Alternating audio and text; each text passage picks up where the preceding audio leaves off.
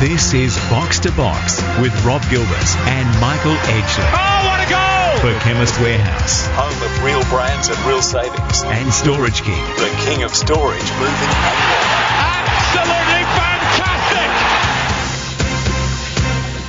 Hello and welcome to Box, the show that is everything football on Macquarie Radio, NTS News Talk Sport. You're with Rob Gilbert and Michael Edgley. First edition news with Willem van Denderen shortly, and in a week marked with sadness at the loss of rock star football pundit Damien Lovelock. We're going to have a special tribute at the end of the show with our mate Francis Leach to reflect on the passion of a man who was football through and through. Looking forward to that yarn with the great Frank Leach. But the World Game rolls on and we'll chat about the just-released A-League draw in full. But with the English Premier League kicking off on Saturday morning, where else would we start? And we'll do that with the voice of football in this country, Australia.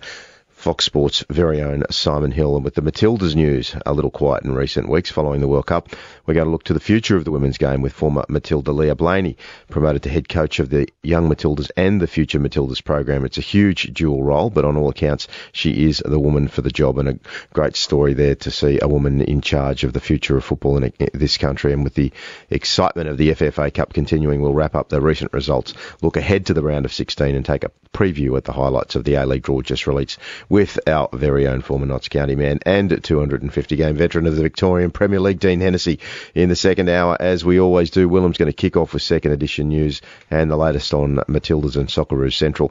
And we're going to spend some time talking to the Adelaide Advertiser's Val Migliaccio, who this week broke the absurd story that the South Australian government had snubbed the 2023 Women's World Cup in a ridiculous action, branded and slammed by football people around the country for its narrow-minded and blinkered decision that it is.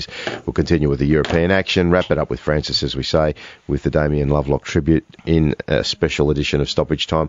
Michael, so much to talk about in any week of football, but it was a sad way to start though, wasn't it? It certainly is. Obviously, Damien, much loved by everybody involved close in the game, and I knew him a little bit and was shocked to hear the news, actually. Francis is a very close friend, so he will... no doubt provide a fitting tribute at the end of the show. But also my club, as you know, people would know that I talk about Heidelberg from time to time. It's been a sad week for them too. They've lost Pat Bannon this week, 221 games between 1973 and 1981. He succumbed to his battle with cancer, and I know all of the community at Alexander feeling it. A very popular player. Sorry to hear that, very, very popular player. So sad news to start with. Obviously, really looking forward to talking to Val over in Adelaide, Migliaccio, because the South Australian government. Fair income. What's going on? What are they doing? I mean, they call them. They are a bit different over there. Mm-hmm. They are the free settlers. They you know, they speak a bit differently to the rest of Australia. They rate themselves a little bit, but they obviously haven't got in touch with the biggest, most impactful standalone global women's sporting event in the world. I mean, let's hope they change their mind. And obviously, those people who enjoyed, like I did, Wednesday night's FFA Cup, the remaining round of 32 games, including the Goose, Rob. And we might talk to Simon Hill a little bit later. Don't bring up the Goose. The Goose. I'm going to talk to him later about the Goose. Please don't bring it up. Hang around, and we're going to talk about the Goose with Simon Hill. But let's go to some news with Willem van Denderen. G'day, gents. How are we going? Yeah, very good, mate. The new A-League fixture has finally been released, with Adelaide United to kick off against Sydney FC on October the 11th. Western United will play their first game in Wellington. I think that's a really good decision, given the little rivalry that's building there. A couple of noteworthy points. Melbourne Victory and Sydney FC have lost the Australia Day at Big Blue. Western United will play Adelaide on Australia Day. Round 18, here's one for you, Edge, is Rebel Sport play football round. I don't know what they plan to do in any of the other rounds. Grand final will be on either the 16th or 17th of May. I think it looks like a good fixture. Wellington are taking a couple of games to Auckland. Brisbane will play 3 in Redcliffe. West United 3 in Ballarat. I think, Willem, the only other item to really sort of talk about in relation to the draw is the fact that not everybody plays each other 3 times as in previous editions of the A-League. There's 3 byes. Unfortunately, it's a fixture this year rather than a draw. That's right. Yeah. So they've had an algorithm that's sort of levelled out the teams about how many times they travel. And I did have breakfast with Laurie McKinnon this morning and Ernie Merrick, who told me that they were pretty happy with the draw from a Newcastle perspective because they only went to Wellington once and only went to Perth once. Fair enough. So they're pretty happy. And they've got, obviously... a home and away games in fairly even sequence. And the other notable thing about the draw, which I'm not happy about, and this might be something that the A-League clubs have influenced in the past, there's been a lot of criticism, is that playing through FIFA breaks. I know, that's pretty crazy. I think that is not a good idea, and I'm disappointed about that. I actually disagree on that one. People said a lot in the past that they wanted breaks for FIFA window. I found it really broke up the momentum of the season last year, in my opinion. And people complain young players don't get enough of a go. I think that's a really good opportunity to see squad depth tested throughout the season. Just an opinion. Willem's disagreeing with both of us, Rob. Good on him. He's been around long enough, mate. But Willem, did you know that if they have if the club has two players called up to the national team, they can postpone the game? I think that's fair enough as well. We've seen in the past Wellington have 5 or 6. I think that's too many to be taken away. Mm. So 13 home and away, each 3 buys per club. So opening round 11, 13. What's October, the date of the final? Either the 16th or 17th of May, depending on... Yeah, so that's later than last year. The Robbie Fowler era at Brisbane Roar, off to a really good start. They won 2-0 against Sydney FC last night in Leichhardt. Stephen Mork and new recruit Jay O'Shea found the score sheet. Now, guys, I had a look at Brisbane's FFA Cup record. I knew it was pretty poor. Turns out it's absolutely dire until this point. It was just their second ever win in 6 campaigns, the first against A-League opposition, so good signs of Brisbane. Yeah, the track watchers who... I didn't watch that game, I was watching another game, but track watchers up there say that Brisbane were very, very impressive, and their imports look pretty good. There's a few imports as well. Bit of news coming out of our junior national teams. The Joeys have been really unlucky. They've bowed out of the AFF Under-15 Championships, despite having a 4-0 win in their last match. So they finished third in their group on 10 points. Malaysia and Thailand progressed with 11. The Malaysian loss 3-0 to Malaysia was what cost them. But all in all, a pretty good tournament. And we obviously spoke to Trevor Morgan last week. And obviously plenty of players got plenty of time and good luck to them. And the under-18s have kicked off their campaign with a 5-1 win over Cambodia. So this is the side Gary Van Egmond manages. They will now play Vietnam, Thailand, Malaysia and Singapore over the next week. So we'll have some more news on them in next week's program. And that tournament is in Vietnam. So they'll be playing in front of a full house in Hanoi on Friday evening, Australian time. So that's one to watch. Obviously a very important lead up to their Asian Cup later in the year. And we'll just jump back to the FFA Cup. A-League chief Greg O'Rourke has flagged the possibility the team that finishes last in the A-League may miss out on entry into the next season's Cup competition. I think this is a really fantastic idea, to be honest, to create a little bit of competitive tension at the foot of the A-League ladder. Seems only minor, but we need to give it as much context as we can. I think the State League clubs don't have any right to enter the Cup. They have to win their way in, so the A-League clubs, it shouldn't be a right for them either. Yeah, that's interesting. Yeah, what do you think about that one, Rob? Yeah, I think positions are earned rather than just handed out, so I haven't got a real problem with that. So they're keen to keep the 10-team A-League teams to 22 State League split, and with an extra team coming in next year, so and the one after that. One A-League team misses out. So Western United won't get in it again. This one's hot off the press. It's come forward from Socceroos Central. Mas Luongo is on his way to Hillsborough. He's officially signed with Sheffield Wednesday. The fee's undisclosed, however, it looks like it's been around 6.2 million Australian. So what do you make of that move? Look, it was clear that QPR had enough of Mass, and maybe Mass had enough of them. Really surprising from my perspective, QPR, because he has been their best player for the last 2 years. So how does a player fall out like that, Edge? Well, I think it's probably to do with... we know that he was on a fairly big salary, so I think it's got something to do with that. But Sheffield Wednesday, I've got great memories of seeing Sheffield Wednesday play at Derby with Dino. I saw a Derby Sheffield Wednesday game with Dino, and I've got great memories of that club. We know it's a football town, so he'll be playing in the Derby up there. No, he won't, because Sheffield United's in the Premier League, so he'll miss that, maybe in the FA Cup. Back to Perth Glory. They seem in a bit of a state of disarray in defence. Shane Lowry has left the club. He's joined Qatari side Al Ahly Doha. And Matthew Sporanovic is also holding out on a new deal. Very mysterious character. Who knows where he'll end up next. Sama Malik is coming in the other way. He signed a 3-year deal with the club. Yeah, so there's still another couple of players missing out of that defence. One player has torn his ACL. What do you make of that, Edge? Matthew Sporanovic, yeah, I mean, he when he played for Perth Glory last year, he was great, but he has missed a lot of football over the last 3 or 4 years, so... Not sure whether Matthew's going to make it, but no, they got some work to do. And Western Sydney stitched them up, didn't they, in the FFA Cup at Dorrien Gardens over there. They did, yep. So well done to Western Sydney. Well done to them. Well done to you too, Willem. Willem, did you enjoy the goose? Some of your stories, no. I liked the man holding the goose. How happy was he? Yeah, what about his hat? Interesting character, yeah. Yeah, okay. We'll talk to Simon Hill about the goose. We won't talk to Simon Hill about the goose. We're going to talk to Simon Hill about the goose. No, we're not. Yeah, yes. Whoever stopped you doing what you wanted. All right, well, let's find out whether we will talk about this goose next on Box to Box when we preview the English Premier League with the great Simon Hill. Box to Box. Can you believe it? The Chemist Warehouse. Home of real brands and real savings. And Storage King. The king of storage, moving and more. And this could be the most crucial goal. Yes, this is Box to Box on NTS News Talk Sport. Now, while domestic Australian football fans have to suffer through the longest off-season in world sport, international football fans only have to wait a couple of months before the next season comes around, and that is the case with the Premier League kicking off this Saturday morning our time. And the voice of football in Australia is, of course, Fox Sports' Simon Hill, and we welcome him back to the show, as it's sort of Christmas Eve for football fans, isn't it, Simon?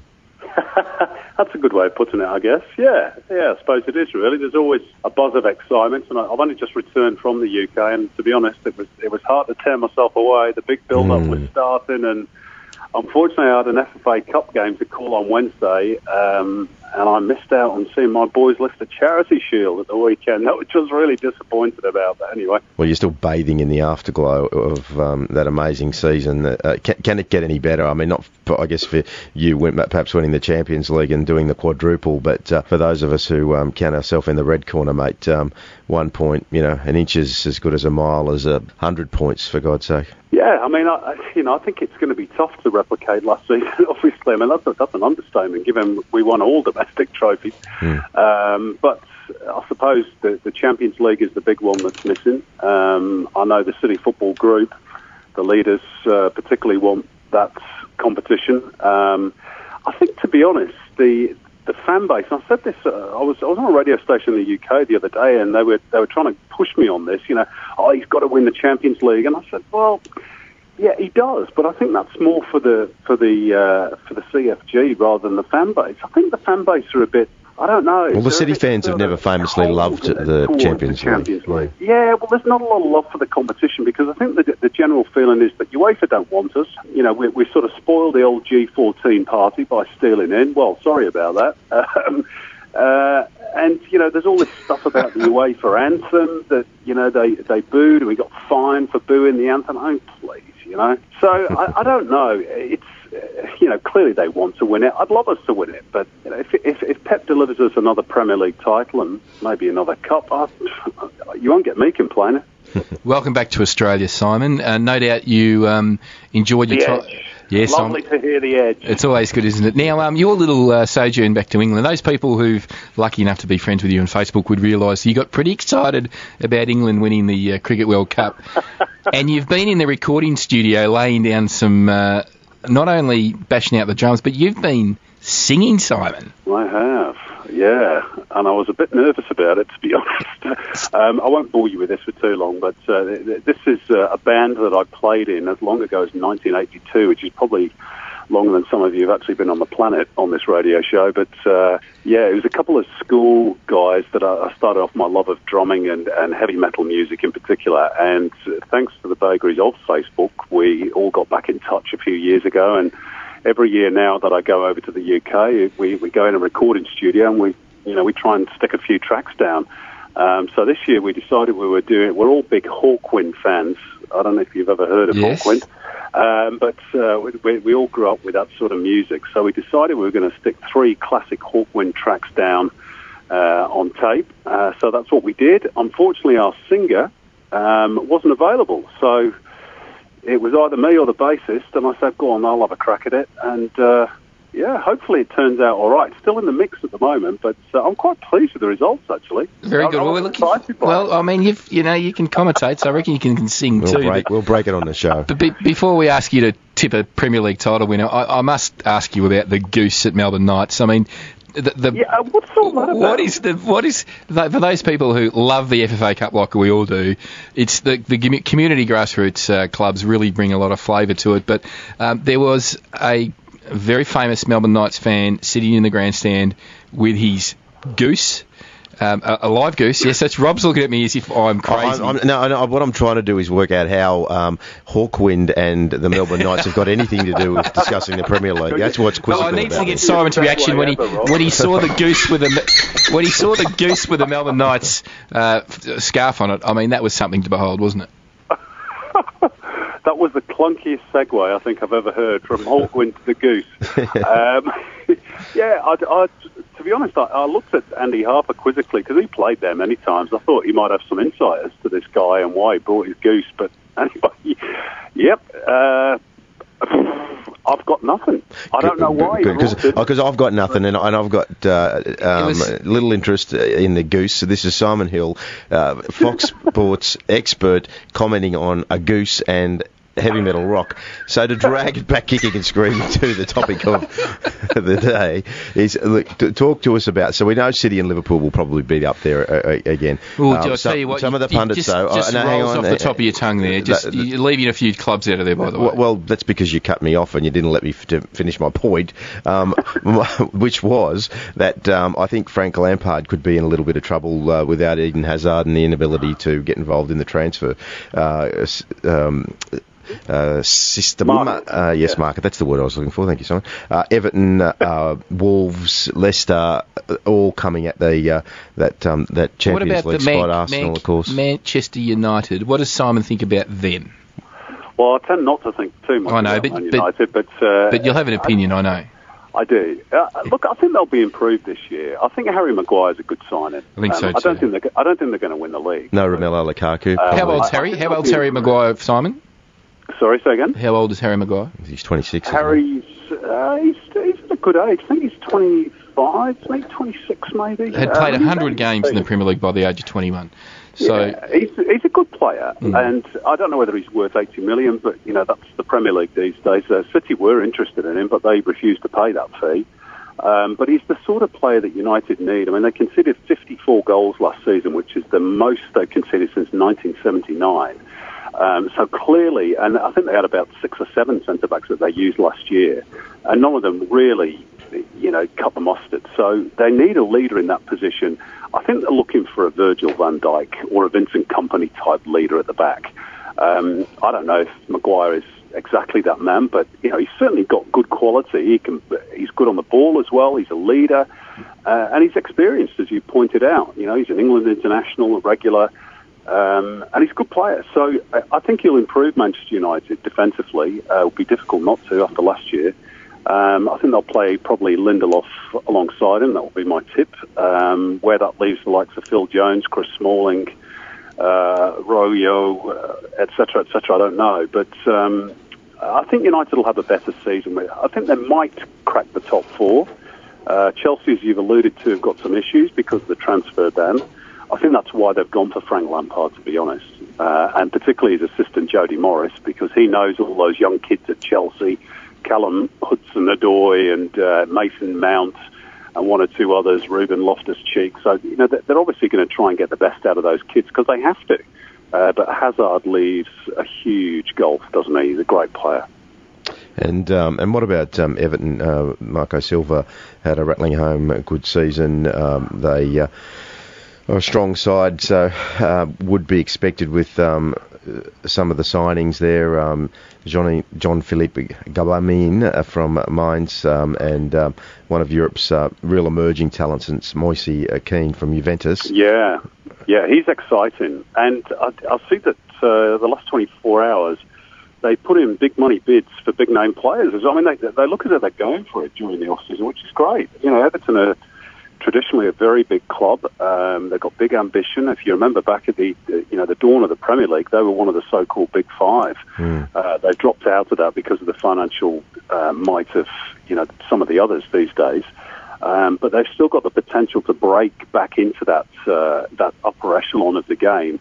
I know they've got plans to build a new stadium as well at Albert Dock, which would give them an increased capacity. All the clubs are trying to do that these days. The more money you can get, the better to spend. So, I wouldn't be surprised if Everton and maybe Wolves and Leicester give the big guns a good run for their money for for those top positions. I like Waltz still. The Portugal of the Black Country. Yeah, he's done a fantastic job. I know there's a question mark or two against the involvement of the agent, Jorge Mendes, but you can't doubt the quality of the players that he's brought in. I see that they've made Raul Jimenez's move permanent. The goalkeeper's good, Rui Patricio, Ruben Neves in midfield. It's almost half the Portuguese national team. I think they've brought one or two others in during the off-season as well. But, seventh last year, they should have really got to the cup final. They were 2-0 up with 12 minutes to go against Watford and blew it. It's just how they deal with playing in Europe as well this season and how they juggle their squad depth. Simon, two very quick ones. Tottenham Hotspur, will they improve on last year or actually slide backwards? What do you think? Well, again, with Spurs, I mean, if you're saying that City and Liverpool are going to battle it out for the title, which we all expect them to do, then really the best Tottenham can do is equal what they did last year and finish third and get to the Champions League final. I mean, that ain't easy, is it? Let's be honest. Two big bonuses for Spurs fans this season. One, they've actually spent some money. And Ndombele looks a very good player in the heart of midfield, a real sort of Patrick Vieira type, box-to-box, great engines on him. So I think he's a good signing. And most crucially of all, they've kept hold of Pochettino. I mean, he's the key. And he said he would have gone if they'd won the Champions League final. So the fact that he's still there, if they can keep Harry Kane fit for a full season, I think they can potentially do as well as they did last year. But I'm not sure they can win it. The last one from me, the three clubs that were promoted, Aston Villa, Norwich City and Sheffield United, can any of them survive? Well, Villa have spent an awful lot of money. They had to, didn't they? Yeah. But as Fulham will tell you, that doesn't necessarily guarantee them staying in the top flight. Norwich have gone the other way. They haven't spent, hardly anything, but they've got a good unit. I think that all three have got a chance. Sheffield United have made some interesting signings. Watch out for a guy called, I don't know whether you remember this kid, Ravel Morrison. We talked about him a couple of weeks ago. He was the teenage wonder kid at Man United. He's got talent to burn. Problem is, he's a bit of a nutter. Yeah. If they can get the best out of him and Oliver McBurney, who scored a bagload for Swansea in the Championship last year, they might have half a chance as well. It's so difficult to know. The one thing I think you have to do as a promoted team, you've got to hit the ground running. You've got to start well on the board early. Yeah. That's what Huddersfield did a couple of years ago, and because when the squad depth starts to kick in, then you start to sink a bit. So you need to start well. Well, the two things that I'm surprised about in this conversation, apart from a conversation about Hawkwind and that goose, and the goose. I'm not sure if the goose was Edge or the goose, but anyway, moving right along, is that he didn't bring up goose hitting, by the way. Well done. Is Unai Emery, but also the fact that you condemned Liverpool without even giving them any chance. So I would expect nothing. I said they would challenge City. All right, mate. Hey, Simon, thanks again for coming on. Always fun, mate. Looking forward to the Premier League coming up this weekend. And, if you're looking for some Manchester weather, get down to Melbourne this weekend, Simon. It's going to be 5 degrees. I experienced a bit of that at Summer Street last night. It was pretty chilly out there. Well, he's got his extra winter coat around his chin there to keep him nice and warm with that lovely hipster beard going, so it's fantastic for Simon. Thanks, guys. Good on you, mate. Simon Hill, Fox Sports. Simon Hill, the great man and voice of football in this country. We're going to flip over to the young Matildas, the future Matildas, with the former Matilda herself, Leah Blaney, to take over from Gary Van Egmond. So that's an interesting chat coming up after the break. Leah, it's a big appointment, that one. She's got a big year ahead of her. Beauty. That's an excellent box to box. Asian Cup coming up for Leah. Box to box. Can you believe it? The Chemist Warehouse, home of real brands and real savings. And Storage King, the king of storage, moving and more. This could be the most crucial goal of all. Yes, this is Box to Box on NTS News Talk Sport. Now, you couldn't pick up a newspaper for the first half of the year without talking or reading about the Matildas, but the World Cup has come and gone, and now we look to the future. And our next guest, Leah Blaney, played 16 games for Australia between 2004 and 2006.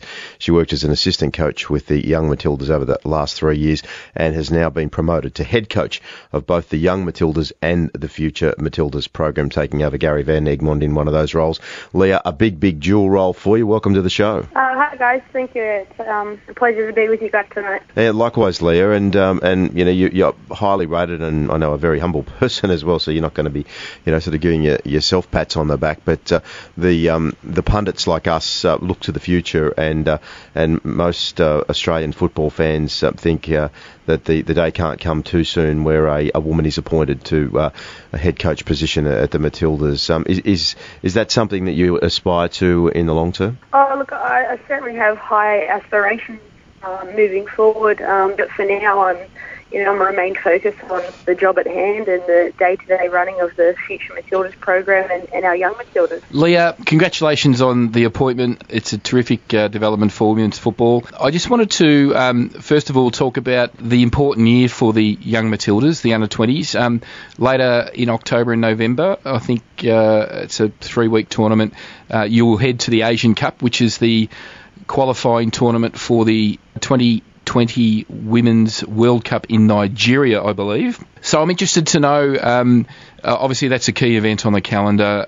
Can you tell us about how you are going to go about sort of preparing for that, when we're likely to learn squad names and those types of things as you lead into that very important tournament? Yeah, look, it definitely is a very important time for us, given the current track record of the young Matildas in qualifying for this tournament recently.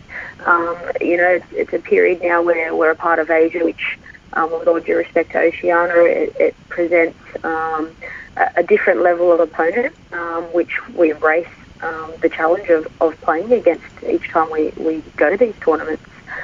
So we've been drawn in Group A for this tournament, in which, poses some strong opponents in Korea and Thailand and Vietnam, so we'll certainly be preparing ourselves to be at the level to play and be successful on the international stage for our youth team. Well, last time in this event, because obviously close followers of the underage groups at international level would realise that every 2 years there's a World Cup. So 2 years ago we had an Asian Cup. This team, obviously different set of players, they finished fourth and just missed out on qualifying for the World Cup. So it's not an easy task, is it, Leah? Some people might think that we have a natural advantage over some of these Asian countries, but the competition's pretty stiff. Yeah, look, I think as we saw in the Women's Sydney World Cup, all over the world, there's been strong progressions for a lot of the nations. And if we look at the Asian nations in particular, they've got some very good setups and infrastructures in place to support all of their national teams.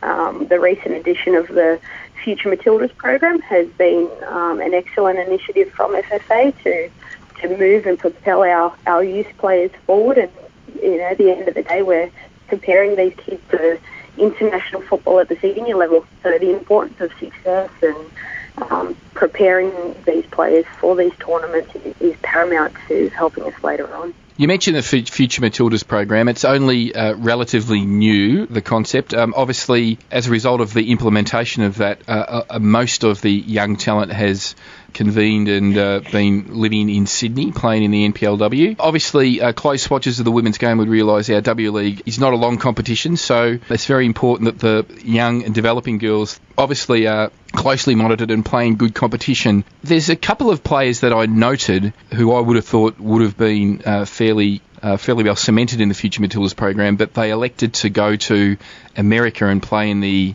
Women's Premier Soccer League. I just wanted to get your thoughts, Leah, on the decision of Remy Seisman and Melina Ayres, who've made very big impacts in the W League, not participating in the Future Matildas program, but going to America to play. Remy in California and Melina in Seattle. I'm just wondering, what are your thoughts on that development pathway as opposed to staying here in Australia? Do you have any thoughts that you can share with us on that? I'm actually not across those players being offered positions in the Future Matildas program to comment on that. However, look, players are going to choose different pathways and different opportunities will present at different times for them, in which, some players may choose to pursue overseas opportunities. Again, that's up to the individual player.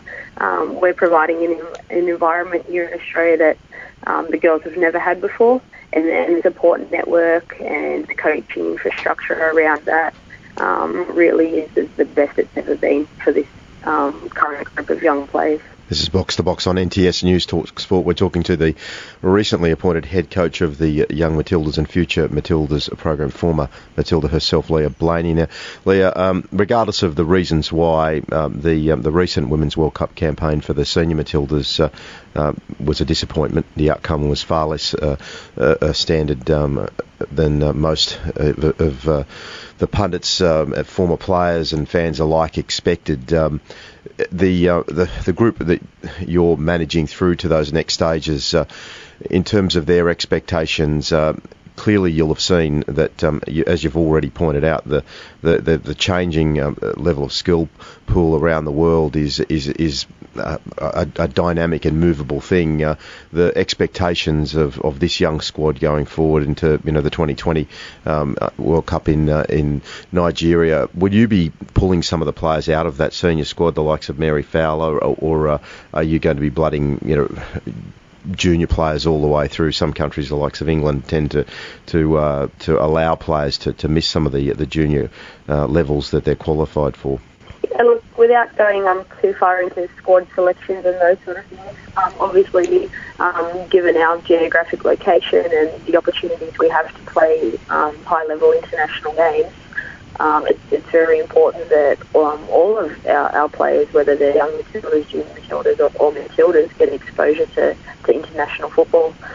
So I would say that all opportunities that present would be fantastic for any player. So you'd like every player that's qualified to be available? Yes, in an ideal world, yes, I would, and I'm sure that as a nation we're very supportive of wanting to do these youth tournaments. I've had conversations with our senior national team staff, and they're very, very supportive of the team and me in this role, and I look forward to that positive and relationship moving forward between our youth and senior team players for sure. Well, there's some exciting players in the that have been blooded in the senior squad, whether that's been trained on, obviously the likes of Mary Fowler and Kyra Cooney-Cross and those types of players. So we wish you all the best. Just reflecting on your experience in France, Leah, I was there, I saw 18 games and obviously got including all the Australian games, obviously, got an appreciation of the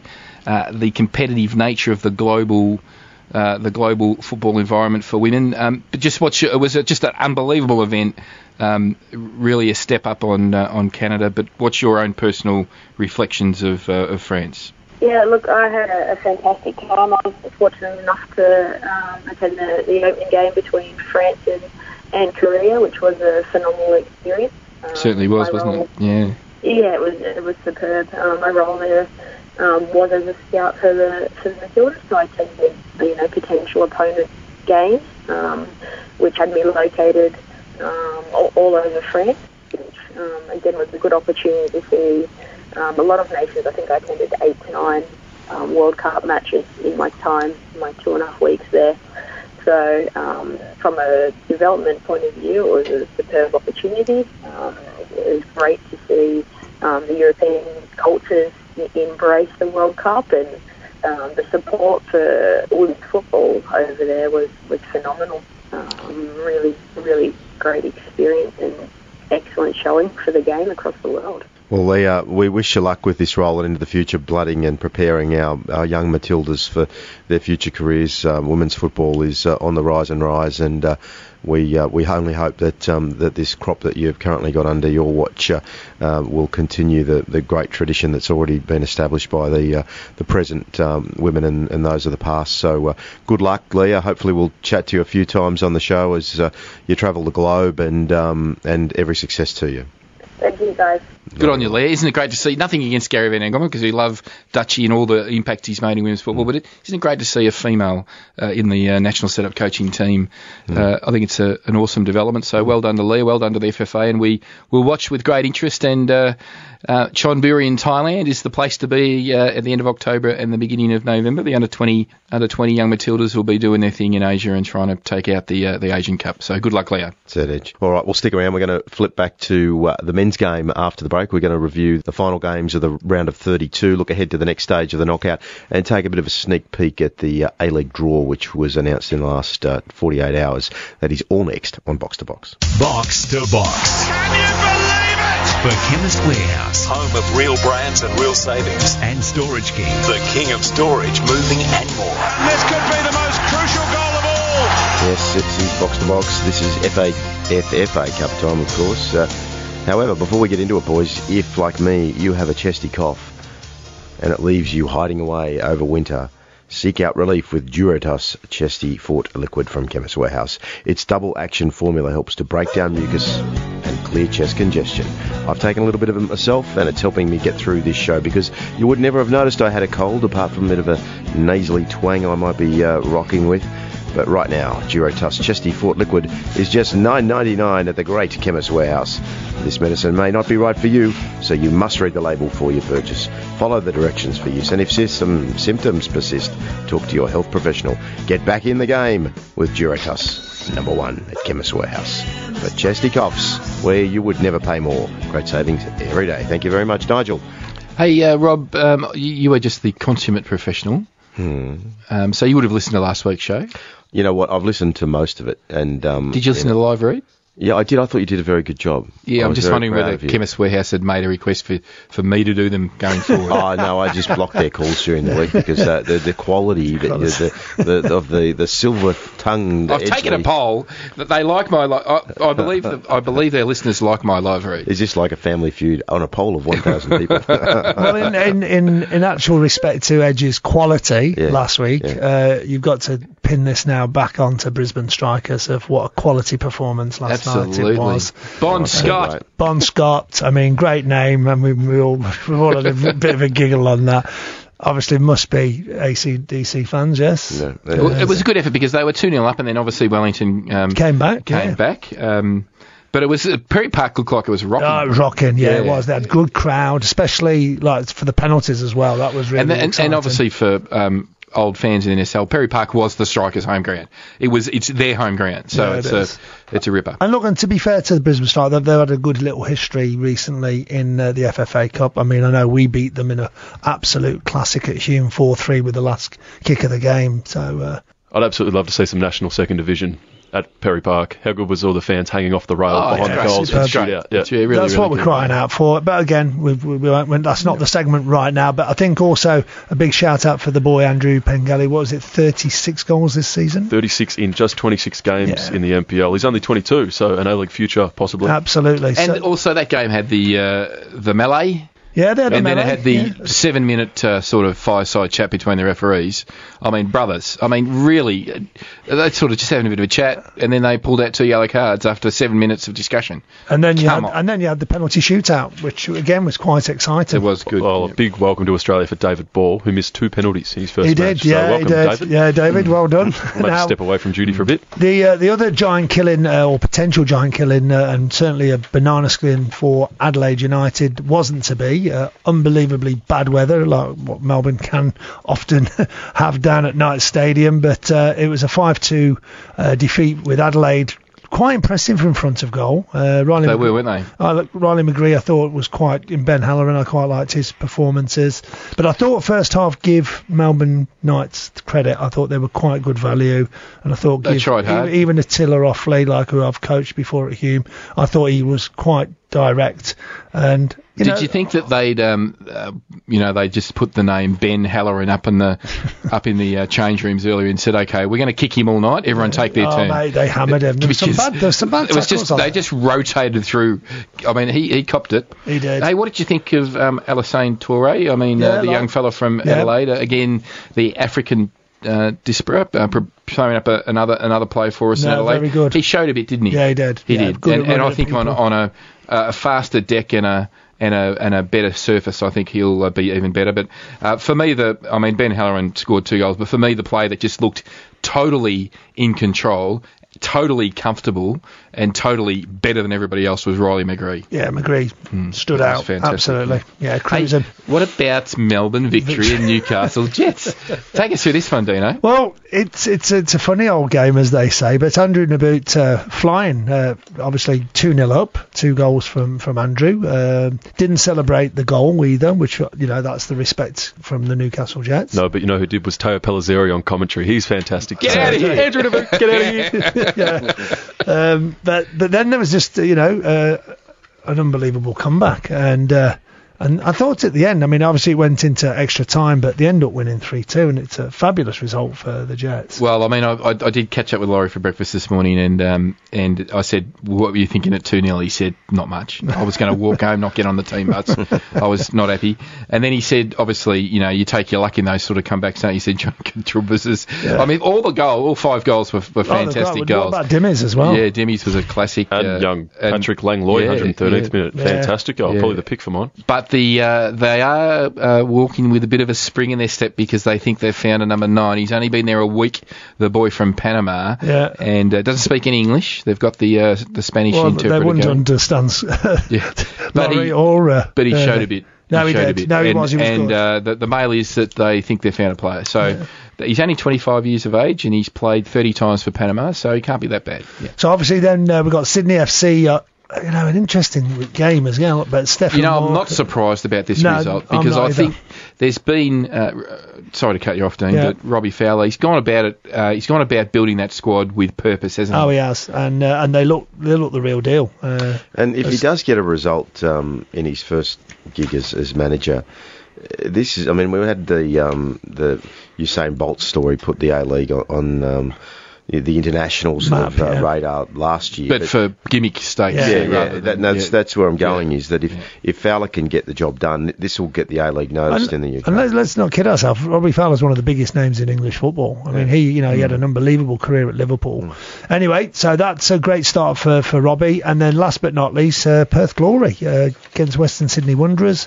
Great little finish by Yeboah to win the game, but...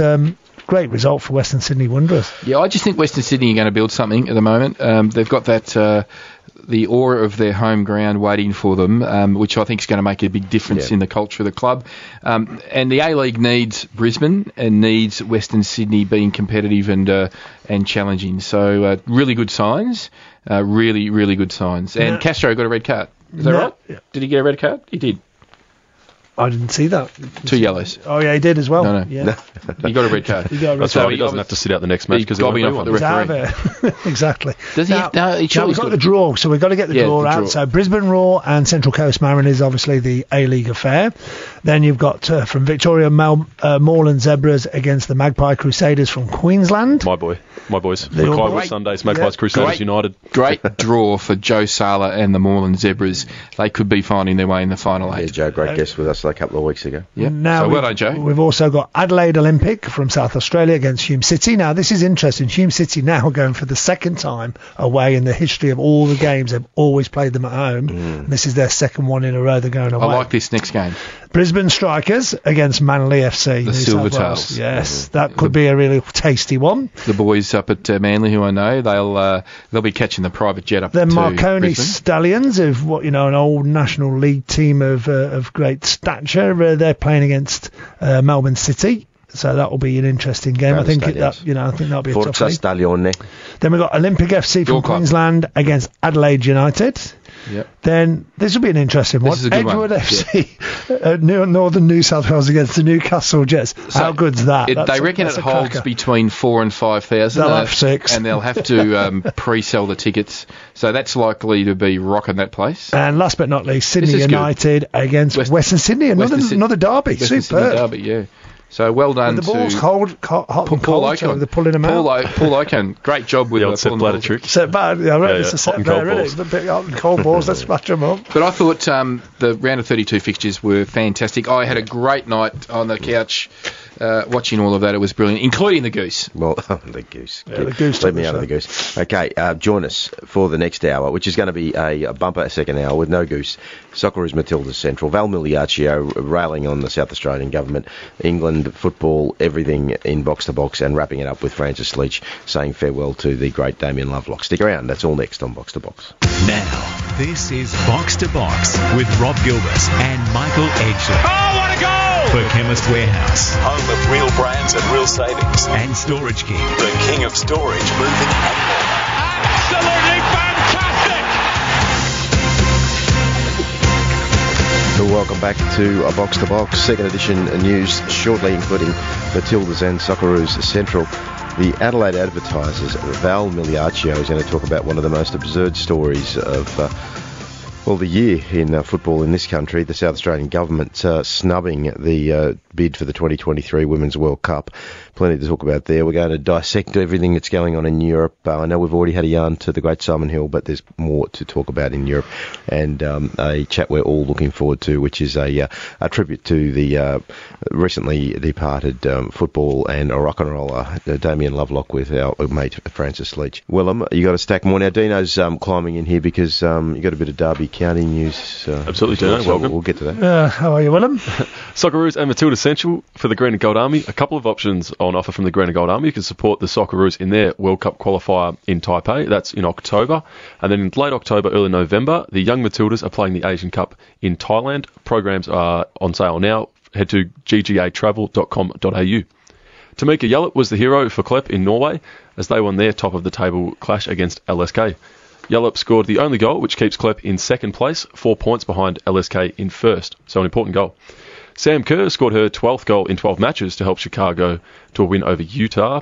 Similarly, the win moved them to within 2 points of top place in the NWSL. Elise Callon-Knight, Steph Catley and Hayley Rasso were the other Aussies to play full matches at their respective clubs, while Kaya Simon got through 56 minutes for Houston Dash. We touched on Maslowongo heading to Sheffield Wednesday in the first hour, and Brighton have emerged as last-minute suitors for Aaron Moy. As we speak, the transfer window is still open, so there's a possibility he may head to Brighton with Matt Ryan and stay in the top flight. Wouldn't that be awesome? I'd love for that to happen. That would be fantastic. Yeah, well, those of our listeners who are listening after we've put this show in the can may well be aware that he's over there already. Just the last one, Zach Duncan has made his debut in Denmark for AFC Aarhus. Their director of football, Peter Christensen, thinks Graham Arnold should get him into the Socceroos setup as soon as possible. They see him as a massive talent. I thought he was pretty good in the couple of matches he played for Brisbane Roar at the back end of last season. Yeah, interesting. Can I insert one, Willem? Absolutely. Gianni Infantino, I've always keep a bit of a watch on what he's up to. He was out in America as they celebrated their Women's World Cup victory with a match against Ireland, and he was overheard saying that off the back of getting the Women's World Cup in 2023 expanded to 32 teams, that he was very confident of doubling the prize money, taking it from 30 to $60 million. A lot of people would say that they deserve more, but that he's moving in the right direction. Fantastic. The MLS have backed Philadelphia Union captain Alejandro Bedoya following his on-field statement in the wake of recent gun violence in the US. Bedoya grabbed the on-field microphone during his following his opening goal against DC United during the week. Hey, Congress, do something now! End gun violence, let's go! The MLS said they join everyone in grieving the loss of lives in Texas and Ohio, and understand our players and staff have strong and passionate views on the issue. Fair enough. Well done. On a story like that, we can only applaud, can't we? Well, as Australians, and obviously we live through our own Port Arthur scenario, and then obviously what the Howard government did with the gun buyback and amnesty. And recently it was an Australian that was the perpetrator of the Christchurch massacre. Yeah, that's right. Come on, America, just get with the program. Pep Guardiola has revealed Riyad Mahrez missed Man City's Community Cup clash for fear he may have failed a drugs test. Mahrez was given medication while in camp with Algeria for sinusitis, I believe, which is permitted outside of competition. However, they're now unclear on what the substance was, so there's no assurance of how long it will remain in his system, so he may miss this weekend's opener against West Ham. Interesting that you'd take a substance or give a substance and not know exactly what it was. We know about that in Australia. It's interesting, though, how maybe different doctors, like if he's on international duty versus domestic duty, how strict and and how there might be a bit of a conflict. Well, having worked in an Olympic sport, I know the differences between football and the Olympic. So that was cycling, sport. Of course. Yeah, the unique responsibilities on Olympic athletes in relation to drug testing seems to be much greater than it is in football. Yeah. And obviously the level of suspensions are different because FIFA control the suspension. So, yeah, it's a very different scenario. But the Algerian FA have tried to wipe their hands clean of it and say there was no problem, but then they also can't say what it was, so they haven't really managed to do that. Can't really have it both ways, I'm sorry. Mm. They're still celebrating their African Cup of Nations in Algeria. They would have gone, what's this? Yeah, sorry, go ahead. They would have gone, what's this, Bimo? They would have gone back to celebrating. Wayne Rooney has signed a player-coach deal with Derby County and will join them in January after the MLS season concludes. Rooney has signed an 18-month playing deal and will also work with the first team and academy as he prepares for a future in coaching. Here's Wayne. Firstly, I'm a player. I feel I've got a lot of quality which I can bring to the squad. So, as you said, first and foremost, I want to come in and play and try and help the team. And then, secondly, I want to try and learn, obviously, off Philip and his staff to gain experience for obviously when I do stop playing and go into to that next step. Now there is a world exclusive. We're about to break on Box to Box. Rob's now. He's been talking this up for the last 3 hours. Rob's about to break a world exclusive. So the story is this, that when Wayne Rooney was alerted by his manager of this new contract, he'd just gotten home after a pretty dusty night. Now, as it turns out, some late negotiation needed to take place to land this Derby deal because Wayne thought his manager had said he was about to sign a big money contract in the Middle East for Abu Dhabi, and then realised when he woke up that he'd just signed up with Derby, and the manager had to unwind it all. That is the story. There we go. Can you believe Wayne would have done that? Wouldn't be the first dusty night Wayne's had, I wouldn't have thought. Hey, you didn't like it, Edge? No. It's better than your bloody goose in there. It's a dare joke. Hey, Dino. Yes. So Wayne at the moment, he's obviously playing in Washington. He is. In the MLS. So he wakes up and he goes to his favourite coffee shop in the morning after, training. He's probably got the kids with him. He goes and then just walks across the road to one of the monuments and sort of sits down in the summer sun at the moment. It's summer over there, and he has a coffee and he get to the point. Come on, wanders around. Sort of a similar lifestyle in Derby. Well, it's not really a matter of where they live. You don't have to live in Derby. I mean, it's not particularly. Are you saying Derby's not as good as Washington? I've not been to Washington, so I can't comment. Do you reckon you'd get a coffee down near the old baseball ground? I'm sure you could get one around the old. Well, no, that's all knocked down. But I think on the actual appointment. I think it's quite bold, and I think what Mel Morris has done is seen the back of what happened with Frankie. Yep. And got a lot. So just for listeners around the country, who's Mel Morris? Mel Morris is the chairman of Derby. Chairman, yeah. Very shrewd businessman. He's the one that was at Candy Crush. So got plenty behind him.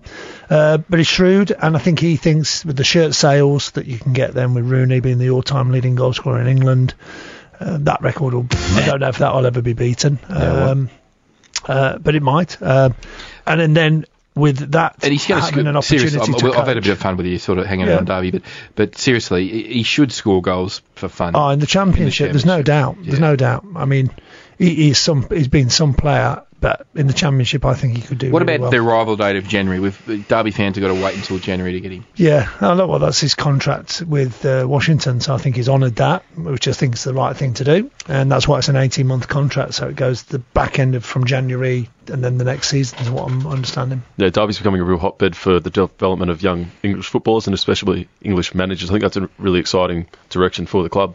And just quickly, Edge, I think Wayne's from Croxteth in Liverpool, so I don't think he'd be too fussed about moving to Derby. Yeah, Derby would actually be an upgrade, I think, possibly. He might have refined his tastes a little bit, he may have, in the day. And just a final one before I head off. One of my favourite players, one I wanted to get in, Diego Forlan, has announced his retirement. Oh, let Adam take it to this. No, played at United. Adam's got his nose out of joint. Villarreal, Atletico. I said one of my favourite players. 128 goals in La Liga, but it was the 2010 World Cup, which he absolutely lit up, won the Golden Ball in South Africa. That was the first World Cup that I really got to watch the whole tournament. And he was just absolutely magical. We got the Jabulani ball to swing around when most blokes didn't have a clue what to do. I remember the first time we picked up the Jabulani ball. It was like, you know, when you were a kid, you went to this, your dad would drop into the service station to fill up the car with super fuel back in those days, and you'd get the soccer ball for 20 cents from the basket at the service station. The first time we picked up Jabulani, it was like one of those balls, wasn't it, Dio? It was a shocker. Just moving. The roundest ball ever. And the good old Vuvuzela. The Vuvuzelas. Yes. Please, I hated that. I mean, you guys might have been able to tolerate it more, but I had to watch the bloody games with the mute button on. Anyway, well done, Willem. Cheers, Rob. Okay, gentlemen, Val Migliaccio next. Edgier just going to push off the back fence, Dennis Lilly style, and come in off the long run. Well, I think, we should just point out the differences that South Australia prides itself on. I think we'll talk to Val about them being the sort of highbrow part of this country. The free settlers, they've got a bit of tweed happening down there. They've got a few people who think that they're better than everyone else down there. Okay, well, you're going to rub it in next on Box to Box. Box to Box. Can you believe? For Chemist Warehouse, home of real brands and real savings, and Storage King, the king of storage, moving and more. And this could be the most crucial goal of all. This is Box to Box. Now, when the Adelaide Advertiser announced this week that the South Australian government had snubbed, in fact backtracked on a reported decision to support the Women's World Cup in 2023, most people thought it was a joke. The fact that the AFL and the old school code wars had re-emerged. But Val Migliaccio, who broke the story in the Adelaide Advertiser, this is no joke. Yeah, actually, I wrote it with Paul Starrick, who's a very good reporter for the Advertiser as well. And it's disappointing. And after we printed the story, and judging by the backlash through comments on social media, the state government now... I think it is about to talk. In fact, the Premier said it today. Stephen Marshall is about to talk and see what can be done, because to be left off and really we're a good state for football, it's so disappointing. It's ridiculous, isn't it? The fact that, this is no personal knock on South Australia. It could happen to any state around the country. It just happens to be. Well, I'm saying that it could have happened in any state because most of our politicians are capable of making these ridiculous decisions. It just happens to be in South Australia on this occasion that the most absurd decision of recent times was made. So Stephen Marshall comes across as a bit of a blinkered operator when it comes to this decision. And so what did they say? Reportedly hesitant to anger the state's AFL supporters. Give me a spell. Yeah, I find it really strange because Stephen Marshall is actually he's a big soccer fan, big football fan. And before he became Premier, you'd go to Martin, he'd be at the Blue Eagle Stadium or Adelaide City matches. And then to hear this coming out of the Liberal Party, who are actually in government at the moment, has dumbfounded a lot of people. And let's hope common sense prevails, but I think the only way we can be involved as a state is that a new stadium has to be built, and it can be done in the next 4 years, and that'll be a 24,000 seater. But, they've been talking about it for a decade. Now they've got to action it. Now, Val, come on. We know you South Australians like to call yourself free settlers. You're not, no convicts were down there, but this is different thinking, isn't it? I mean, let's just back the AFL fans to not riot in the streets because you're going to support the biggest and most significant standalone women's event in the world. I mean, you can forgive the rest of Australia for picking on you, can't you? No, we should be picked on for a decision like that. I'm actually embarrassed, really embarrassed when all writing the story because I just couldn't believe it. And I was lucky enough to get to a World Cup match in France. I was in Grenoble, which is a 20,000 seater. Yeah, wasn't it fantastic? Yeah, it was fantastic where the Matildas smashed Jamaica. I was at the Canadian World Cup. I worked the entire tournament there, and they put up a great show.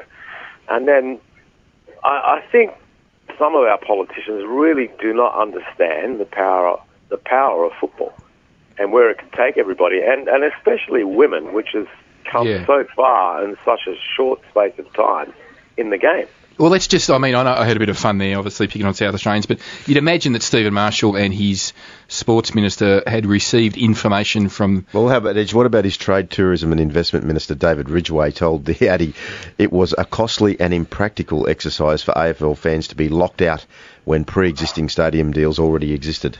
Well, I mean, again, that's short-sighted because, and I'll ask Val in a moment, but Hindmarsh could be reconfigured, even in a temporary state, to accommodate requirements potentially. So put all that aside, they must have received some advice from the major events people in South Australia about the pros and cons of it. So you would have thought maybe even the bureaucrats didn't recognise the power of this event. I mean, it's a massive event. I was, like you, I was in Canada and I was in France, and it would just be one of the most impactful events that ever come to Australia if we were lucky enough to win the bid. Yeah, absolutely, and it would leave a legacy, especially for women's football. Yeah, and I don't think it's over. I think common sense is about to come to the table. Let's hope that they can renegotiate with FFA and get their heads together. I think they've got until the end of the month and then reconsider and put us back in the plan. Well, now that it's we need to be back in the plan. Yeah, now that it's been expanded to 32 teams, hopefully that gives Stephen Marshall some wriggle room after assessing the blowback. But Val, just explain for listeners right around Australia, what are the constraints of Hindmarsh? And you talk about a new stadium. Is that a Hindmarsh redevelopment, or is it could it be located somewhere else? What is the current thinking amongst the leaders in South Australia, the football community, and government about what's the future potential for a rectangular stadium in Adelaide? Yeah, well, the current operator of the stadium, which is like a branch of the government, has publicly said that they won't spend any more money at Hindmarsh. Is that because it's where it's geographically located? Yeah, there's a number of things. I think the geographical location is probably the biggest thing. But it's fallen behind. I mean, they rebuilt the stadium, redeveloped it for the Olympic Games back in 2000. The capacity was far too small. Not enough corporate boxes. The lighting now has fallen away to below, I think, FIFA international standard. There's a whole. There's only two change rooms. You can't even have a double header there. So Adelaide United, when they play, it's either the women play alone or the men play alone, which is an absolute joke. The Football Federation of SA now uses the stadium, I think, once or twice a year, whereas 20 years ago, they were using it almost every weekend because it belonged to the game. And that's also disappointing. So there's a whole raft of issues, and I think people in this state, and power especially, have to reconsider, and they really are representing the public, and I think the state government caught wind. They finally woke up and said, hey, the public's offside with this decision, which maybe they thought they wouldn't be. So they're representing us, and they have to do something for the game, and that's to build a new stadium and in a good location. This is Box to Box on NTS News Talk Sport. We're talking to the Adelaide Advertisers, Val Migliaccio, about the story that he and his colleagues broke this week that the South Australian government had snubbed the 2023 Women's World Cup bid. So I moved to Melbourne in 1998 from Sydney, and if somebody had have told me at that time that a $265 million stadium, rectangular stadium, would be built in the shadows of the MCG to exclusively host football, rugby league and rugby union, I fair dinkum would have laughed. But it happened, and now it's one of the great stadiums of this country. Look, there's no talk in the short term that Adelaide is going to host a rugby league or union team, but if in the spirit of Field of Dreams, build it and they will come, a proper stadium is built. There is a model there where a sensible and forward-thinking tourism minister in a government can start to plan and pitch for the rectangular game sports to host and pay for these sort of things. Yeah, absolutely. I'm totally with you there. And like I said, the stadium, which Hindmarsh was the home of football, and it really was the home of football, where you could have played there as a 10-year-old kid, you could have played there as an 18-year-old kid, you play there as a first-team player in the NSL, you play there, a junior for your club in the amateur league. That's been wiped right out, since in the past 10 years. It's become very, very political, very sensitive, and I feel that there's too much involvement from the government and even the federation, with especially when it comes to clubs and how they're dealing. But now I'm on a tangent now. But I think ultimately this decision is probably a result of maybe the government thinking, yeah, we've got all the power, and really we put you in power, represent us properly. Yeah. Well, there was a fair bit of blowback, and those people who like to be entertained on Twitter from time to time, just go to Val Michelangio's Twitter feed and you'll see some of the comments from the punters. I mean, the pushback and the feedback was pretty direct, and it sounds like, from what you're telling us, that the government has been not so much rattled, but a little bit shaken by and surprised by the vehement nature of the feedback. Oh, absolutely. I think what they said was premature, and they really did not judge the backlash. They haven't judged the people they represent, because football is, in this state as well, the highest participant sport. Yeah. And I think the folks paying money to watch football, whether it's the local clubs or paying money to watch it on pay TV, they want something done to the game. And unfortunately, in this state, over the last decade or so, they're sitting on their hands. I mean, they're building artificial pitches and all that sort of stuff, but they've forgotten about the bigger picture. And like most cities in Australia, Adelaide has some fabulous migrant communities, and if Italy or some of those types of communities, even some of the African communities, were to play in a Women's World Cup in Adelaide, it would be a rocking event. Oh, absolutely. So everybody who's listening to this show right now in Australia, and all our friends in South Australia, we know you're a bit different. You're free settlers, but get into your government. We want a new stadium in South Australia, legacy for the sport, and we want the Women's World Cup there. Yeah, and there is an appetite for all of the rectangular codes. I mean, I remember, back in the late 90s, soon after the Super League War, the Adelaide Rams would pull regularly. Val, you'll remember this, big crowds in Adelaide, and so there is an appetite for rugby league and rugby union as well as football. So it's more than about time, isn't it, mate? Oh, absolutely. Let's hope that the state government does something. Yeah. Okay. Well, hopefully. Hey, thanks, Val. Thanks for talking to us tonight. Yeah. We don't want to make you feel unloved, Val. We love you. We know you're not responsible for this, so it's okay. No, he's responsible. I'm actually very embarrassed. That's all right, Val. Well, you see, you're taking it up to the state government. You've got to live there, so you've got to behave yourself a little bit. I don't have to behave myself. I think they need to be held to account. I mean, we missed the Asian Cup as well back in 2015. Remember that we weren't even on that. That's right. We missed a massive tournament.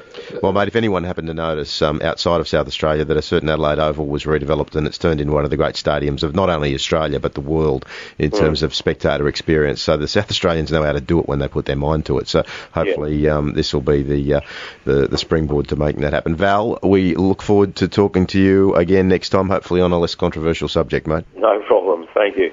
Good on you, Val. All right, boys. We've talked a bit of Premier League in the first hour. We're going to get back into it with Dino after the break. It's the free exciting. Settlers in South Australia. Right? Yeah, look, I do like that. Yeah, and they've got their own little posh accent. They do, don't they? They talk with a bit of a plum in their mouth. Val doesn't, but a lot of them do. So, come on, South Australia, come on. Okay, stick around. More football after the break on Box to Box. Box to Box. Can you believe?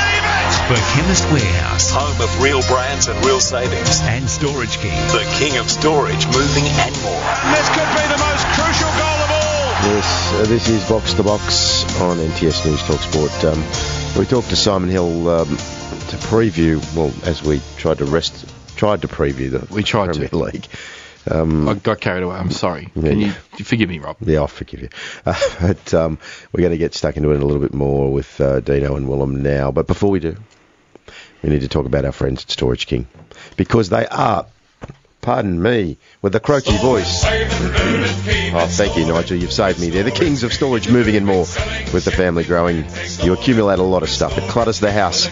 You got to get rid of some of it, but you just don't know how to do it. What you do is you call Storage King. They have the answer. They will help you to work out what stays, what goes, where to store it. You'll get all the space in your home. Your family will have plenty of room to get around, and you can keep the great family memories that you want in your home, store the rest of it in a safe and secure spot. Call 1-800 today, or go better still to storageking.com.au. They are the kings of storage, moving and more, gentlemen. Did you not take their calls this week as well? I thought they might have called asking for me to do the library. Storage King had a record week this week, Edge. I don't know what to put it down to, but somebody said there was some outstanding off-piste advertising that went to air last Thursday night. And, mate, your talent fee is going to double. Okay. Boom, boom, boom, boom. Dino, what do you got for us? I think we'll start off with the FA Community Shield, which obviously starts the whole proceedings and is the entree to the main meal. Do we have to? I think we do. Really? No, do we have to? No, because I think it was a real game. It wasn't a friendly. I know. But what about the goal line clearance? What about the goal line clearance? Yeah, superb. Yeah. It would have just been nice if Liverpool could have started the season. It would have, but I'd like you to be biased. Yeah, I was happy with that. I thought it looked like a real game. Of course, you're taking it far too seriously, Dean. I just don't think you need to take a jumped-up practice match too seriously. It's not full crowd, even aggro after the game, so it was on even on and off the pitch. Yeah. Matip, 77th minute from a sterling start of 12 minutes and 5 but the highlight was on the penalties. Was the goal on clearance. Yeah. Hey, the championship got underway. Just to highlight a couple of big winners and a couple of big losers. My mob, Birmingham City, Blue Noses got a win. Blue Noses, big one. Away apparently was the Alamo going the other way. Yeah, that's right. I did hear that. Interestingly enough, for Leeds fans, they're just sitting top of the table. Good start, Bristol. 3-1 win at Bristol. Not easy to go there. No, and Bristol would have, that would have been building themselves up for a big run. And then what was a very good game, Derby, got over the top of Huddersfield. Yeah, Tom Lawrence, two little crackers, so he's got off to a good start. Aaron Moy almost got the equaliser from 40 metres late in that game. It was a pretty fair shot.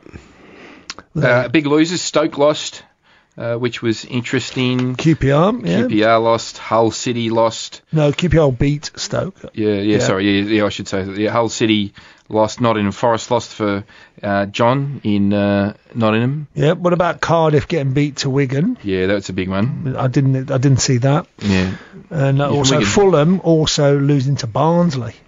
Hey, let's go to Premier League. It starts this week. Let's go through the games. It kicks off. Hold on. Let's just not get too carried away. Let's just look at the top six. Derby are actually in fifth. So So it's Leeds, Sheffield Wednesday, Wigan, Charlton. Charlton, good win for Charlton, Derby County and Queen's Park Rangers. The bottom three is Reading, Bristol City and Preston North End. Hey, let's go to the Premier League then. Now, this is what we're here for. Kicks off on Friday. Liverpool will host Norwich City. You would expect Liverpool to win for Rob Gilbert. Yeah, what do you think, Willem? Yeah, you'd expect Liverpool to roll in comfortably. Saturday's games. West Ham and Manchester City at the Olympic Stadium. It's the early game. West Ham have improved a lot. Yeah, but they're not going to beat Manchester City. But I don't think they'll beat. No, I don't. Bournemouth are at home to Sheffield United. The Blades get an early opportunity to get 3 points. Looking forward to Chris Wilder now coaching in this league. He's done an unbelievable job. He's actually got teams promoted from the National League, Second Division, First Division, Championship, and now into the Premier League. Yep. Only man to do it. Southampton have the long trip up the highway to Turf Moor and Burnley, so they'd be eyeing that game off to have a win, wouldn't they? Well, I think they would, but Burnley can, depend. At home. I mean, the sun will be shining. What happened then last year? They really got pinged because of the Europe, the entry to that Europe spot. Really tough start. Really tough start, but I think they've prepared differently, so I don't think that's a lay down Mazaire on that one. I think the next game's a good one, Crystal Palace and Everton. Cracker. Yeah, I think it's a good one because I rate Palace as finished to the season last year, and Everton's made some big signings, so that'll be interesting. Just a quick question, though. What's the story with their best player, Wilfried Zaha? What is the story? Yeah, I don't think he's gone as yet. I don't think he's got a club. He wanted to go to Arsenal. He'll have to swallow some pride and walk back into Selhurst. Yeah.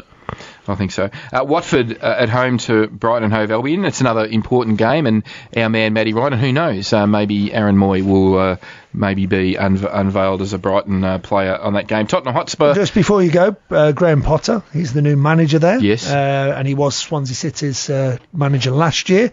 Interesting appointment, very highly rated by the backroom staff of England setup. That's why I think he's got a bit of a leg up. And those people who love strips. Watford's got one of the best ones going around this year in the Premier League. How do I describe it? You can't just say that and not tell us a little bit about it. It's a visual thing. Yeah, well, why is it so... Well, it's red and yellow and black. Is it red? A little bit of red in it. Yeah, okay. Yeah, on this little... Yeah, a little bit of red. It looks good. Watford, so we spoke about them. Tottenham Hotspur versus Aston Villa. That's a baptism of fire for the Villains. So back into the Premier League. Signed a lot of players, Villa. They have. John Terry and his mob. So you would expect them to get turned over by Tottenham, wouldn't you? Yeah, I think so. I think Tottenham at home, Jim. Might be in a little bit of trouble, Tottenham. They should still get the results in this one, but Dele Alli's going to be out for a little while. Christian Eriksen could be out the door any minute. Yep. And Paulo Dybala won't be coming back through the door for more reports. No, deals off. I think they need to hold on to Eriksen. Absolutely. There is some the media reports sort of both ways, saying that it's on and also saying that it's not on. So we'll have to wait and see there. On Sunday, Leicester City versus Wolverhampton Wanderers. That's both, probably one of the games. It's both top six chances. Yeah, because they're both chasing that top six. What about the big defender Leicester's lost? Are they going to be able to replace him? Maguire. Yeah, Maguire. I think they were going for the boy from Burnley. Tarkovsky. Oh, Tarkovsky. James Tarkovsky. Yeah. I think they had him in the gun when that deal went through, that they'd go and then spend some of that money on him. That was the rumour. That'd be a really good like-for-like replacement. They only re-signed Maguire, I think, in September last year, so they were in a really good negotiating position with Manchester United, and they could just hold off, and then United just kept upping their price. So they should have a fair bit of cash. They didn't actually need to sell Maguire, so I think they'll be able to cover whatever holes they have. Yeah. Newcastle United, Steve Bruce, he has worried for Newcastle. Baptism of fire against Arsenal. I'm predicting a relegation battle from day one for them. I've got confidence in the most polite coach in the Premier League, Steve Bruce. Mm. He speaks beautiful English, doesn't he? I like Brucey. And he writes very good mystery novels. How many clubs has he coached? Oh, he's had 13. It's 13. About 13. Yeah, it's a bit of a joke necklace. He's at his home club now, where he grew up. He is, and he's obviously a Newcastle supporter. Yeah, it'll be interesting to see how they go. And then obviously the big game. We end the week's fixtures with the biggest game: Manchester United versus Chelsea. The old boy derby. Well, it is, isn't Frank it? I mean, Frankie and Ollie. Ollie's at the wheel and Frankie's at the wheel. Mm. So. I think it's going to be an important start for both of these teams. I think there'll be both. No pressure on Chelsea. Mountains of pressure on Manchester United. Yeah, possibly. The Manx, we all know Manchester United fans. Haven't they been quiet these past few years? They have. I mean, look, it's been most probably their worst period from my living memory. Yeah. From really most probably some parts of the 70s. So the pressure's on them. It's a textbook example of how not to handle change in an organisation when a highly successful individual leaves. They've just absolutely mangled it, haven't they? I've got to say that there's no way in the world they had any plan in place other than to say Sir Alex wanted David Moyes. He got his way. They weren't patient enough with David Moyes, and it all just went to poo from there. If you want an indicator of how badly it went, Moyes' contract, his 6-year deal was due to expire this month, I think. So it's really gone poorly. Stripped out the whole back room, didn't keep any of those second charges around. Yeah. Yeah. And I think that's where again Ollie's done well. He's brought some of the old staff back in, and that's going to help hopefully that settling in period for a big Premier League season. What about Neymar? Is he going to leave PSG and go to Real Madrid? His teammates are sort of doing a bit of a wind-up on him. I saw some stories during the week. Did anyone see that? Some of them geeing him up for his diving tactics and his whinging ways. So when you've lost your teammates, you on a hiding to nothing. Willem, you were saying? I think just about everyone's sick of him. Maybe there's a few people in Brazil still supporting him, but he's behaving terribly. 27, his career's flying by. Maybe he could come to... I know he's winning a lot. Now, Ed, what do we think about David Luiz at 32 years of age leaving Chelsea to join Arsenal? Yeah, I like it. Don't mind that. They needed a defender. They've lost Koscielny, so, in a bad way, which was sad. Yeah, he won't... Well, the way he went out, it won't be missed. No. All right, boys, let's wrap it up there. We've got Francis Leach on standby to do our tribute to Damien Lovelock after the break, so stick around because that is going to be compelling listening to a man who goes into the the last connection with... the great Les Murray and Johnny Warren. So that's all next on Box to Box. Box to Box. Can you believe it? The Chemist Warehouse, home of real brands and real savings, and Storage King, the king of storage, moving and more. And this could be the most crucial goal of all. Okay, let's have a look at the final poll on the greatest Socceroo team of all time, which was the coach position. And there it is, in a real nail-biter, Gus Hiddink has got up with only 81% of the vote. In a photo finish from Rally Rasich with 12%, and the other guys, I think, they checked for pulse. Yes. And nothing was found. Heat. Yes. This is Box to Box. This is Stoppage Time, a tribute edition of Stoppage Time. We'll take all the time we need to conduct this conversation for one of the great men of football in this country, one of the voices. If you're over the age of 30 and you don't know Damien Lovelock, then you haven't watched a lot of SBS, The World Game, or Sir Les Murray. And who else would you have on to reflect on one of his great mates, a fellow rock star himself, Francis Leach. Back to Box to Box.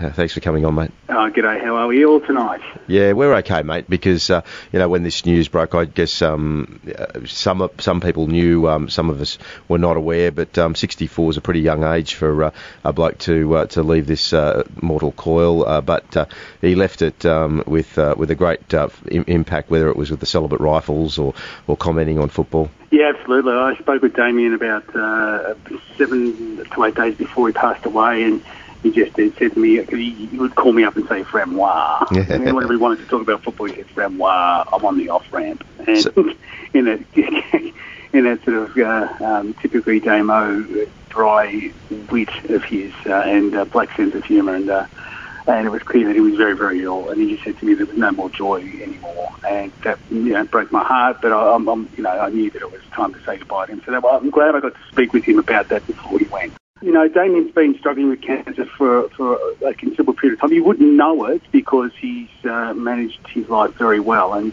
he's been so active and so vital all the way through it, including, you know, still playing gigs with the Celibate Rifles and with a number of other bands. He sort of started this fantastic circuit in Sydney with some of the best musicians in the city, playing sort of theme shows around Woodstock and the Monterey Pop Festival, things that he loved, the music that he loved. And as well, continued to teach yoga right up until about 2 weeks before he passed away. So, and one of the things I was fascinated about was that he taught yoga to the New South Wales State of Origin rugby league team to teach them how to relax, and that was not the only top flight sporting team that he got involved with. No, well, he's great friends with Graham Arnold, and so Arnie had him in for years at the Central Coast Mariners doing yoga classes with his squad, and then again at Sydney FC. So he had a long association with Graham, and they were very close, and Graham brought him in with Sydney FC as well. So he was kind of known as the Keith Richards of yoga, because Sam for good reason. Would talk his way through the yoga class with ribald stories about this, that, and everything else in between doing downward dog, and have everyone in stitches laughing. He was never short of a quip or a line to light the mood or to tell you exactly what he thought, and I think that's what made him the brilliant talent he was, but also the wonderful man that he was. Francis, my favourite memory of Damien is in 2007 in Thailand at the AFC Asian Cup, the one that Arnie was coaching, and I ran into Damo over there, and actually we had Arnie attending one of our functions, and I asked Damo if he would come down and interview Arnie for us, and Damo's response was, ooh, that'd be fun, because I know he's got a Federation credit card.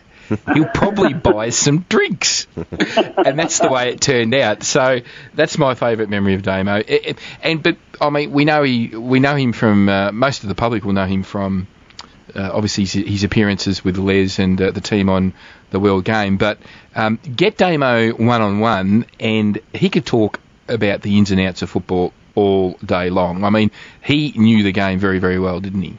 Oh, absolutely. He loved his passion about the game. He would talk about it endlessly. I'd get phone calls in the middle of the night from him when he's been up watching the game, or, you know, I'd get a text message at 4 a.m. saying, "Are you awake, Framois?" If there was a game that was on, you know, on an early start here in Australia, and so we could sort of like swap messages as the games rolled through. So he was constantly connected to the game. He was obsessed with its history. He knew its history inside out. His true passion was the Dutch teams of the 70s. In a way, a bit like the Celibate Rifles, you know, epically talented, wonderfully gifted, but they're just falling short of the ultimate prize. And, you know, Johan Cruyff was somebody he absolutely adored. He famously used to love to talk about the Italian Catenaccio. Yes. That was another obsession of his, you know, in terms of football culture and history, and all, as well as the North Korean team that did so well in 1966 at the World Cup. These are the sorts of things that Damien would latch on to and tell stories about. But, of course, he had a long history of going to watch Australia play in Sydney over the years, growing up watching the teams in that part of the world as well, and playing the game too. So he actually really start as a football commentator, and typically Damo and Triple J fashion. Remember the Youth World Cup was in Melbourne in 1990, or in Australia in 1991, and we were scrambling around on radio. We sort of realised, well, Youth World Cup, Youth Radio Station, we should really cover this. And Damien was in there for something to do with the Rifles, must have been doing a live at the Wireless or something. I remember we said to him, Damo, you know a bit about football, don't you? He goes, yeah, I can do that. And so he went on with Angela Caterns on the morning program then once every couple of days, talking about who was playing and what the status of the tournament was, and he was invited back for every World Cup. There was a story, though, that one of his first appearances, he was invited on to cover something that he hadn't watched, and but he just made it up on the fly. Yeah, and it would have been so funny and entertaining. Yeah, it would have been pulling, things and ideas out of the sky like fairy dust. That's what he did. And I had Damon when I got the chance. I finally got to use him as a special comments person on. I remember when you did that. Because I just knew that it was an A-League game, wasn't it? Yeah, I used him for a whole season when we were heading up to Sydney covering games. I just knew that his take on the way the game... He's an expert, but he's not a formal player, but it would just be something that nobody'd heard before. We had such good times. It was a really, really good fun. I was glad I could work with him in that capacity finally after speaking with him for so many years about the game. Now, the other thing about Damo, if you knew him well, was his phone. So, Francis, do you want to just explain... Was he the last... Australian on the 2G network. He thought a phone was a phone, didn't he? He was actually contacted by Telstra, I think, to tell him that he had to get a new phone when they finally switched off the 2G network, because he hung on to this ugly flip phone, which had literally been run over by his red Mustang car. But it was still working. But when you called it, it hissed like he was in... at Ice Station Zebra. It would sound like an old, 1920s movie tone film or something. It was this incredibly unbreakable cockroach of technology, and he finally got an iPhone. It was, he didn't quite know how to use it for a while, but we finally got him around to actually, taking photos and sending stuff. But yeah, he was determined. He could be a bit of a recalcitrant like that. He was determined to be the last man standing on the old flip phone.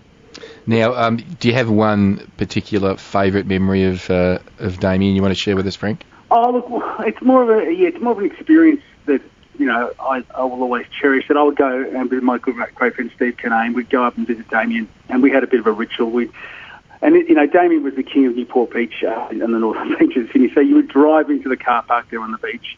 And there he would be, he was a strong, good-looking rooster, in his day, and he'd be there in his sluggos and his budgie smugglers, and we'd go for a walk along the beach, and everyone would say hello to him, and then we'd do some body surfing, and then we'd climb into the red Mustang and go up to his house and have lunch and talk football and, enjoy the brilliant sunshine with the pugs. And having the opportunity to do that with Damo on a regular occurrence will always be special, having a swim with him and, just shooting the shit with him in his own territory, where he was most happy, where he was at his best, and that will always be my favourite memory of him, and I'm going to miss him terribly.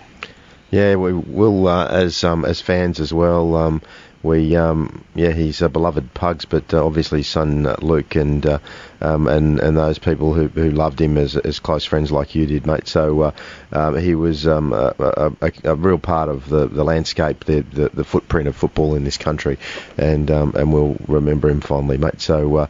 We say farewell to Damien Lovelock, former celibate rival, former soccer fan and rock star pundit, mate, as he goes to the great stadium. And special comments, man, on ABC Radio with Francis Leach. Courtesy of Francis Leach. Good on you, Francis. Thanks for sharing your memories and your thoughts of your great mate. See you, Rob. See you, Edge. Yeah. See you, Frankie. All right, we'll sign off on Box to Box for another week, and it's not always that we end on a sad but sort of joyous note, because he brought us a lot of fun. And he did. 65 years of age these days is very young. Yeah, it is. Obviously he had liver cancer, which he succumbed to, and he'll be missed, and he'll be up in the sky with Johnny and Les looking down, and they'll be having one of those conversations like I'm sure they did many years ago. So I can only imagine them all together sharing time together again. So well done, Damien, and to his family and to everybody who loved Damien. He will be missed. Yeah, it's a nice thought. Okay, that's it for another episode of Box to Box. Join us next week when we go from one end of the pitch to the other in the World Game.